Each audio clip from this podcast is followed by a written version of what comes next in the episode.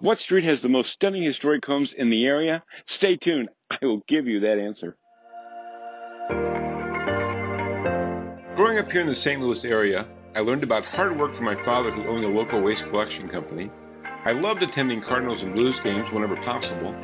Now I spend my time helping others move here and build a life for their families. I'm Brian Vogt. Come with me as I show you the best of living the St. Louis Metro East lifestyle. Brian Vogt here. If you love the historic homes as I do, then the street you will want to live on is the historic St. Louis Street in Edwardsville, Illinois. It has over 50 homes to die for. The first home on the street was built way back in the 1809.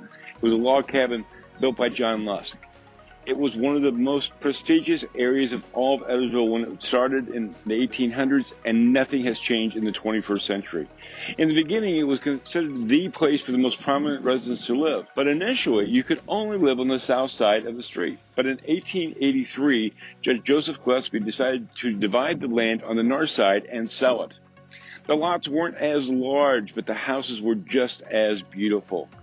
Well, there were many architectural styles built on that street.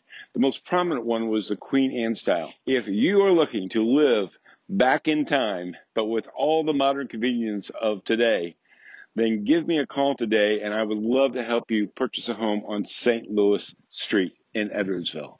Hey, do not miss another episode. Hit the subscribe button and ring that bell.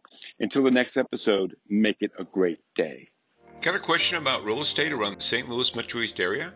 Call me, Brian Vogt, at 618 210 2451. Or for a free copy of my Amazon number one best selling book, Ready, Set, Sold, visit my website, brianvogt.com. Thank you for tuning in. This is Brian Vogt. Until next time on Living the St. Louis Metro East Lifestyle.